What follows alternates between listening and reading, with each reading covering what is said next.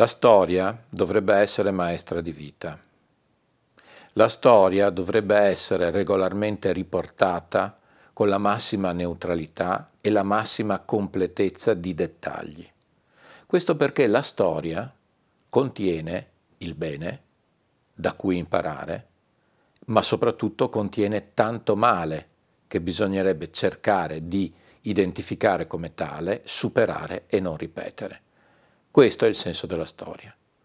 Purtroppo da sempre, ma in particolare negli ultimi cento anni circa, c'è stato un lavoro meticoloso di smontaggio e rimontaggio, mi verrebbe da dire, dei fatti storici.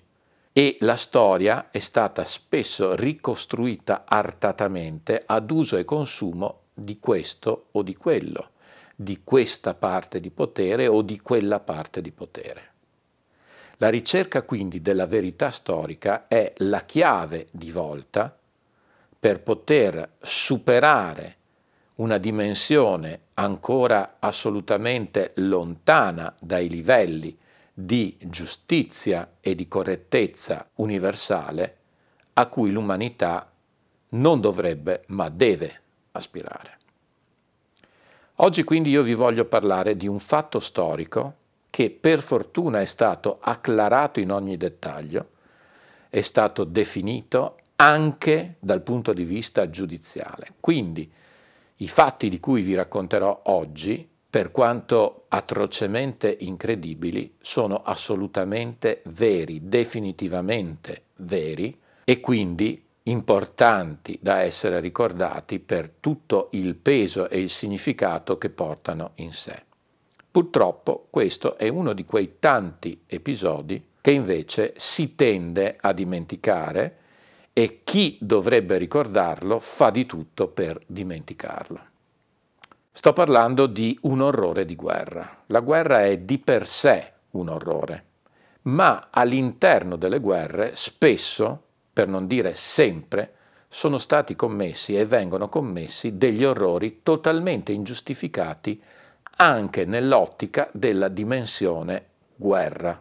Infatti, se è inevitabile che il concetto di guerra preveda molti morti fra i combattenti, ovvero fra i militari, e anche qui ci sarebbe ovviamente da discutere a lungo sul senso di questa cosa, ma diciamo pure che si possano in qualche modo mettere in conto, non si dovrebbero mettere in conto quelli che con un termine allucinante e assolutamente inumano vengono definiti come vittime collaterali.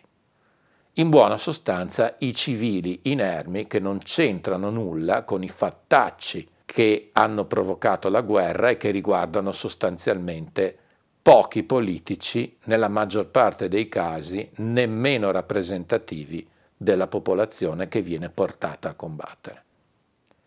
Questo episodio è legato a una delle tante cosiddette sporche guerre, la guerra del Vietnam, una delle più famose, che hanno segnato la storia della seconda metà del Novecento, una di quelle guerre in cui un popolo che pure aveva dei problemi e che pure aveva la necessità di un contrasto anche probabilmente per venirne a capo, è stato artatamente, uso di nuovo questo termine che mi piace molto, è stato artatamente utilizzato da grandi potenze che nulla avevano a che fare con la realtà regionale per eh, spostare questo conflitto regionale su una dimensione più alta, ma sempre, come si dice, in modo indiretto o minimamente diretto.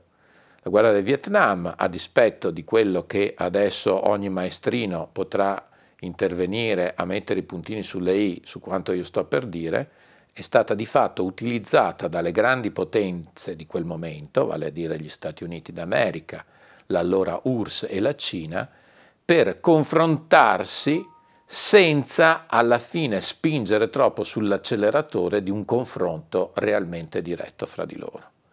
Il popolo vietnamita è stato la cosiddetta, e passatemi questo termine terribile, carne da macello al servizio dei giochi delle grandi potenze. All'interno di questa guerra, già di per sé sbagliata, già di per sé inquinata da queste sottotracce, si sono compiute molte atrocità nei confronti della popolazione civile e inerme. La più devastante, la più clamorosa di queste avvenne il 16 marzo del 1968. A questo punto io vi devo dire che ho preso appunti e vedrete il mio occhio andare a leggere gli appunti perché siccome sto parlando di cose di assoluta gravità e ripeto acclarate nel dettaglio, non voglio correre nessun rischio di commettere errori quando citerò numeri e nomi di questa vicenda. Allora, 16 marzo del 1968 era il giorno designato per una delle tante missioni in cui l'esercito americano, grazie anche a informazioni più o meno, come vedremo, eh, corrette della cosiddetta intelligence, si mise alla caccia del nemico. Il nemico erano i Viet Cong, ovvero questo esercito della parte nord del Vietnam che si confrontava con la parte sud. In particolare si trattava del 48 battaglione dei Viet Cong che in termini codificati era stato nominato come Mai Lai 4. Questo Mai Lai 4 era stato identificato dall'intelligence americana all'interno del villaggio di Song Mai sito a circa 840 km a nord di Saigon. Ebbene, questa missione venne affidata alla compagnia C dell'undicesima brigata della ventitreesima divisione di fanteria dell'esercito statunitense agli ordini del tenente William Colley.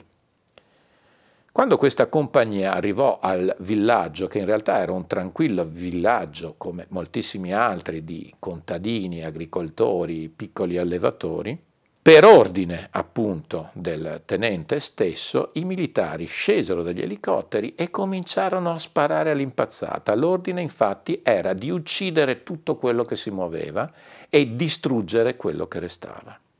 Iniziò quindi una carneficina senza nessuna mediazione, assolutamente spietata. Vennero uccise donne, bambini, anziani, a colpi di mitraglia e in molti casi addirittura a colpi di baionetta, cioè col contatto fisico di questi militari cui, il cui stato mentale io non voglio nemmeno immaginare come potesse essere. Fu una cosa terribile. Alcuni tentarono di sfuggire, ma vennero poi ripresi. Quelli che sopravvissero a, primo, a questa prima sventagliata durata per parecchi minuti vennero poi raccolti, sbattuti all'interno dei canali di irrigazione dei campi di riso e definitivamente finiti. Ma non bastava perché durante questa scorribanda eh, allucinante non mancarono ovviamente le violenze sessuali alle donne, ai bambini, le cose peggiori che mente umana si possa immaginare vennero fatte. Alla fine si contarono, e questo che vi sto per dire è documentato addirittura nome per nome su un monumento alla memoria che è stato successivamente eretto, 504 persone uccise di cui 182 erano donne, 17 delle quali incinte, 176 bambini, 56 dei quali neonati e 60 anziani ultra sessantenni. Durante tutta questa missione, chiamiamola scorribanda, da parte dei vietnamiti non venne sparato nemmeno un colpo nei confronti dei militari americani. Questa cosa che io adesso vi ho riassunto come un dato di fatto, in realtà venne portata alla luce con grande difficoltà e molto tempo dopo i fatti stessi accaduti. Questa pazzesca carneficina, da cui veramente scamparono in pochissimi, venne interrotta e appunto venne garantito ad alcuni, a pochi di scampare, da un altro militare americano, perché a un certo punto sopra quel villaggio passò un elicottero in perlustrazione, un elicottero militare armato americano, pilotato dal comandante Hugh Thompson Jr., che vide quello che stava succedendo sotto di lui, capì immediatamente cosa realmente stava succedendo e quindi atterrò in atteggiamento da combattimento, ma da combattimento non nei confronti evidentemente dei vietnamiti, ma dei suoi commilitoni stessi. E infatti in breve eh, intimò alla compagnia e al tenente Colley di interrompere quello che stavano facendo e se non l'avessero fatto lui avrebbe aperto il fuoco su di loro, alla pari come si dice per una volta. E a quel punto la furia, l'orgia sterminatoria ebbe termine, grazie appunto all'intervento di questo militare. Militare che evidentemente segnalò questo fatto ai vertici dell'esercito, ma era veramente inconcepibile in quel momento che una notizia di questo tipo potesse venire alla luce così banalmente. Venne infatti incaricato a quel punto un uh, tal comandante Oral Anderson, il quale fece una breve inchiesta e concluse che, eh, versione ufficiale, eh, nel corso di un'operazione militare dell'esercito vennero riportati 22 morti civili indicati appunto come danni collaterali inevitabili della giustificata missione militare. E questa fu la prima inchiesta. Tuttavia, sei mesi dopo, un altro militare, che evidentemente non ci dormiva la notte, Tom Glenn, scrisse una lettera nella quale accusava apertamente la divisione Americal di ordinaria brutalità nei confronti della popolazione civile. A questo punto venne istruita un'altra commissione, e a comandare questa commissione, guardate un po' il caso con me, fu messo un eh, certo maggiore Colin Powell. Sì, esattamente, proprio quel Colin Powell lì che successivamente diventerà segretario di Stato americano e protagonista della grande bufala della boccetta di terribile arma di distruzione di massa sventolata all'ONU per giustificare l'invasione dell'Iraq, ma questa è un'altra storia. Comunque è lo stesso Colin Powell che al termine della sua inchiesta approfondita si limitò a certificare che fra la popolazione vietnamita e l'esercito americano correvano rapporti eccellenti. Questa è quella che venne definita come whitewashing, cioè una sostanziale tinteggiatura candeggiatura della notizia. Quindi com'è che noi siamo venuti a sapere questo? Deve passare ancora un anno perché un altro militare, quindi arriviamo al 1969, eh, Ron Rindenauer, che aveva sentito parlare di questi fatti e sotto banco aveva visto delle immagini fotografiche di questa vicenda, ancora una volta non riuscì a stare zitto e scrisse delle lunghe lettere direttamente al presidente Nixon e a molti membri del Congresso.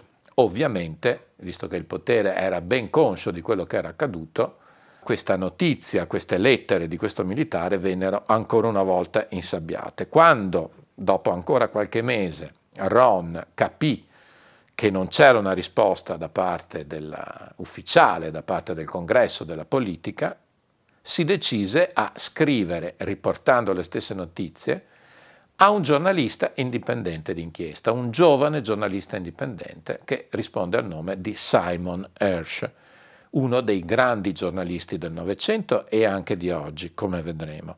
Simon Hersh a questo punto, sullo spunto di questa informativa, iniziò la sua attività di indagine e venne a sapere anche che esistevano moltissime immagini di questi fatti, immagini documentate da un cosiddetto fotografo di guerra, Ronald Heberle, che in realtà era stato incaricato dall'esercito stesso, affiancato al tenente Colley, per documentare la missione.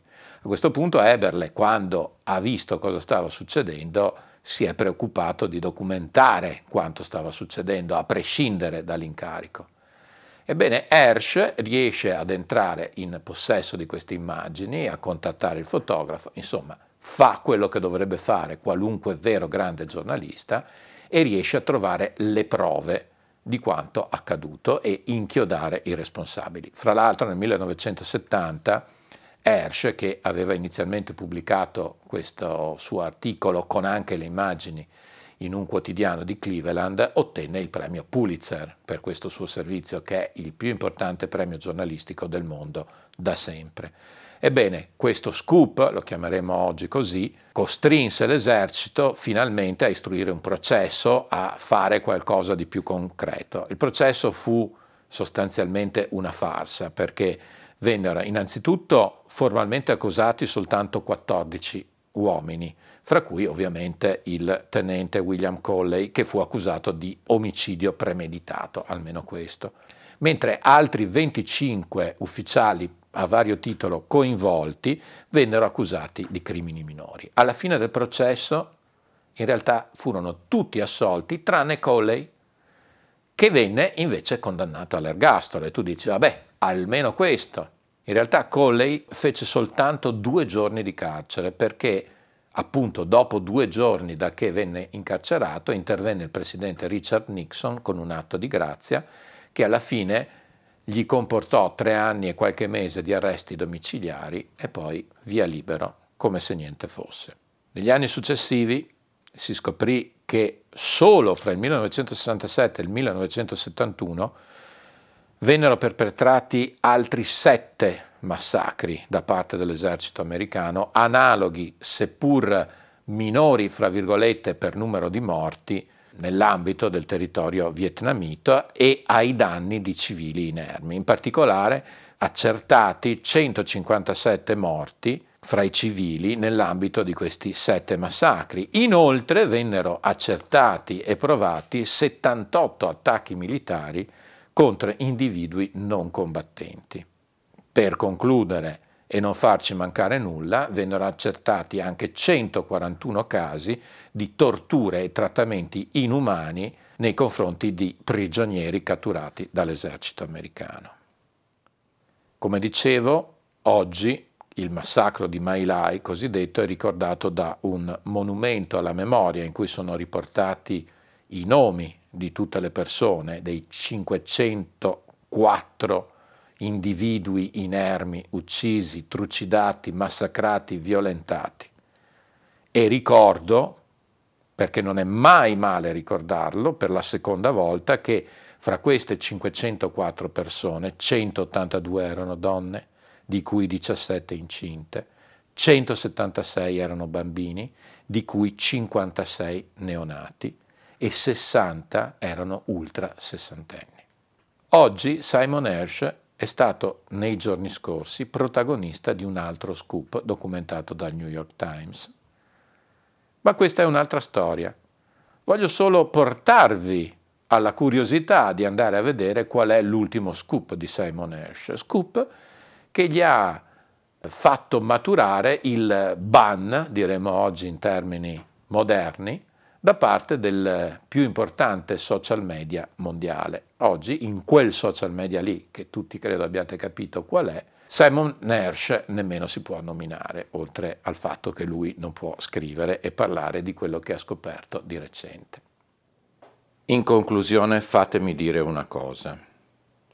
Chi oggi punta il dito accusando farisaicamente gli altri di crimini di guerra, di massacri, di orrore, dovrebbe prima guardare alla montagna di orrore che sta sulle proprie spalle, cercare di emendarla per quanto possibile e poi, solo poi, puntare il dito contro gli altri.